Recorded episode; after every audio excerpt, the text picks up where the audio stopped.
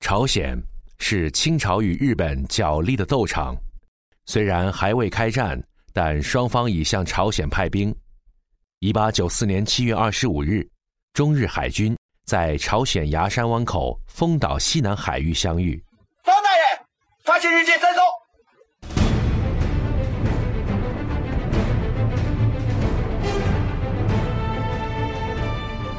北洋水师巡洋舰济远、广乙，还有运兵船操江号，以及租用的英国商船高升号。日本军舰分别为吉野、浪速、秋津洲。日本海军在两国未宣战的情况下，首先开炮，纪远环炮回击。各炮就位，对准吉野。记下来。一八九四年七月二十五日七时四十五分，老子开炮还击了。随后，日本三艘军舰合力围攻济远，济远挂着白旗，非常狼狈地从围攻中逃了出来。广乙中炮后，船身倾斜，撞岸搁浅，引火自焚。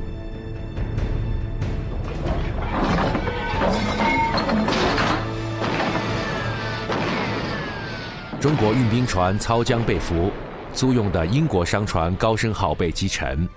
丰岛海战由于日军的不宣而战，击沉广乙、高升，炮轰济远，俘虏操江。北洋水师被偷袭，造成七百人的伤亡，牺牲可谓惨重。虽然从海战的表面损失来看，北洋水师在战舰上。只失去了一艘小型巡洋舰“广乙”，但日军不会罢休。既然海战已经打响，他们要拿到控制海洋的权利。北洋水师也意识到中日在海上的大决斗即将开始。丰岛海战是甲午战争重要的导火索。正是这一年，一八九四年甲午年，清光绪二十年八月一日。中日两国同时向对方宣战，北洋水师的大战也将从这一天正式开始。虽然关于北洋水师的故事有电影、有小说，但本期 Page Seven 也许还是会突破你既定的历史观，尽力为您还原真实的他们，从其诞生到结束。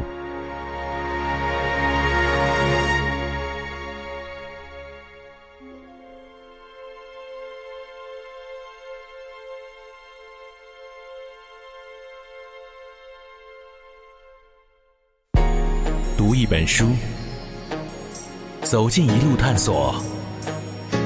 我们翻看每一页地球，这是营养听觉。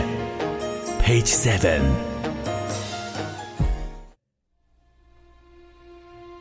美国海军战略学家马汉在著名的《海权对历史的影响》一书中提到，利用和统治海洋是决定世界历史的重要因素。所谓海权。并非仅仅指海军一端而言，其实有着复杂的内涵。除去地理位置、自然环境、领土大小、人口数量、国民性格、国家政策六大因素外，还包括商业生产、海外航运、殖民基地、国际市场、强大海军与有效的制海权等因素在内。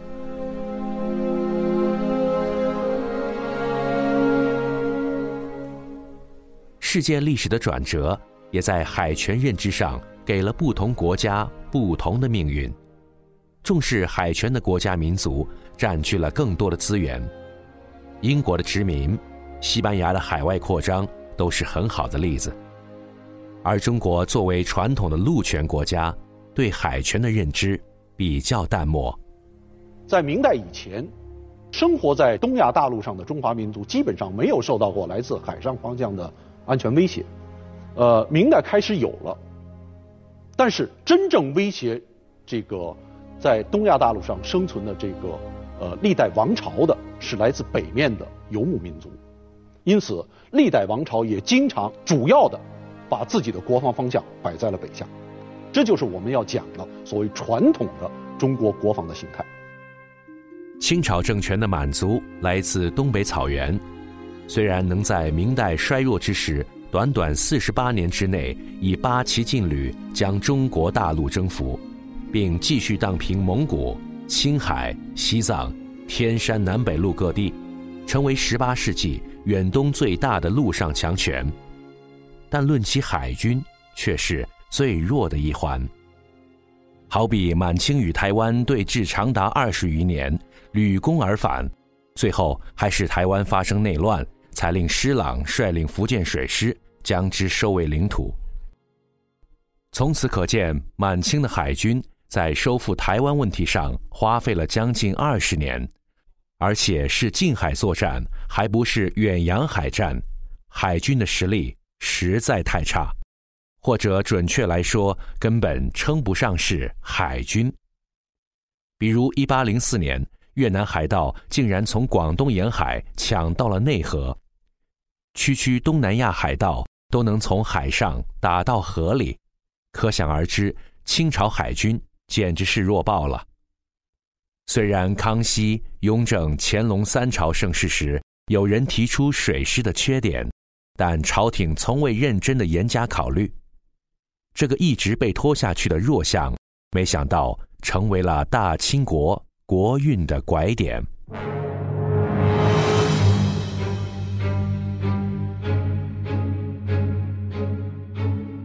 一八四零年鸦片战争爆发，英国一开始还有些不敢攻击中国，但见到中国的海防后，惊呆了。他们用蒸汽机推动的战舰，面对的竟然是中古的军队与武器，铁甲舰对木头船。战船方面，中国共有八百八十七艘，而英国只有五十艘。但正是这五十条船，就撞开了中国的大门。一八四零年七月至八月，英军封锁直隶湾，用船六艘；封锁扬子江，用船两艘。封锁厦门只用了一艘军舰，封锁广州用了五艘，只有十六条军舰，就竟然让整个中国的海防全部阻塞。一八四零年，这个当时，呃，这个清朝就感觉莫名其妙，哪儿来一帮人啊，在海上航行两三个月，跑到广州广州去，能打了打了几炮，从南打到北，一路无敌手。鸦片战争。是中国有史以来第一次受到大规模的海上侵袭，这是中国近代史的开篇。经过这一次屈辱的失败以后，洋务派提出了唯有坚船利炮视为最佳的防海之物。中国认识到新购外国军舰、培养海军人才、建造一支自己的海军对于国家的重要性。读一本书。走进一路探索，我们翻看每一页地球。这是营养听觉，Page Seven。弱国的命运祸不单行。一八七一年一月，俄国侵犯伊犁；一八七四年五月，日本出兵台湾。在一八七四年的时候呢，日本当时派出了铁甲舰。呃，当时想试图占领这个台湾，呃，当时的清政府的这个，也就是这个福建水师，呃，来出面迎敌。福建水师的这个，呃，他的这个船只呢，全是这种木质的帆船，基本上两个不在一个时代。所以说呢，当时呢，就说赔了五十万两银子，日本就撤退了。这个对这个清政府的这个当时的这个影响非常大。东南与西北同时亮起红灯，海防与塞防先后告警。清政府在同治十三年。一八七四年十一月，召开海防与塞防大讨论。最后，这个大讨论是左宗棠和李鸿章的 PK。左宗棠认为塞防更为重要，如果边疆不守，西寇养成强大，最终会入干山。塞防派的观点，在中国碰到的国防问题当中，应当以西北方向的防御为主。重建的国防应当以这个方向作为主要的战略方向。我们不难看出，塞防派的观点，我认为它实际上是中国传统的国防观念的一种延伸。坚持海防论的李鸿章认为，目前要主要处理海防，严守现有的边界，否则日本会从渤海登陆，天津与北京会直接被敌人扼住咽喉。海防派认为，中国当前面临的国防最大的威胁来自于海上方向，那么重建国防必须啊，必须要以海上方向为主。按照李鸿章的话讲，中国现在面临叫做数千年未有之变局，必须改变历代被被编以西北为重的传统格局。海防派和塞防派之间都是力图站在统筹国家国防力量建设的这个全局来规划重建国防体系，但是他们的尖锐对立使得这种战略选择十分艰难。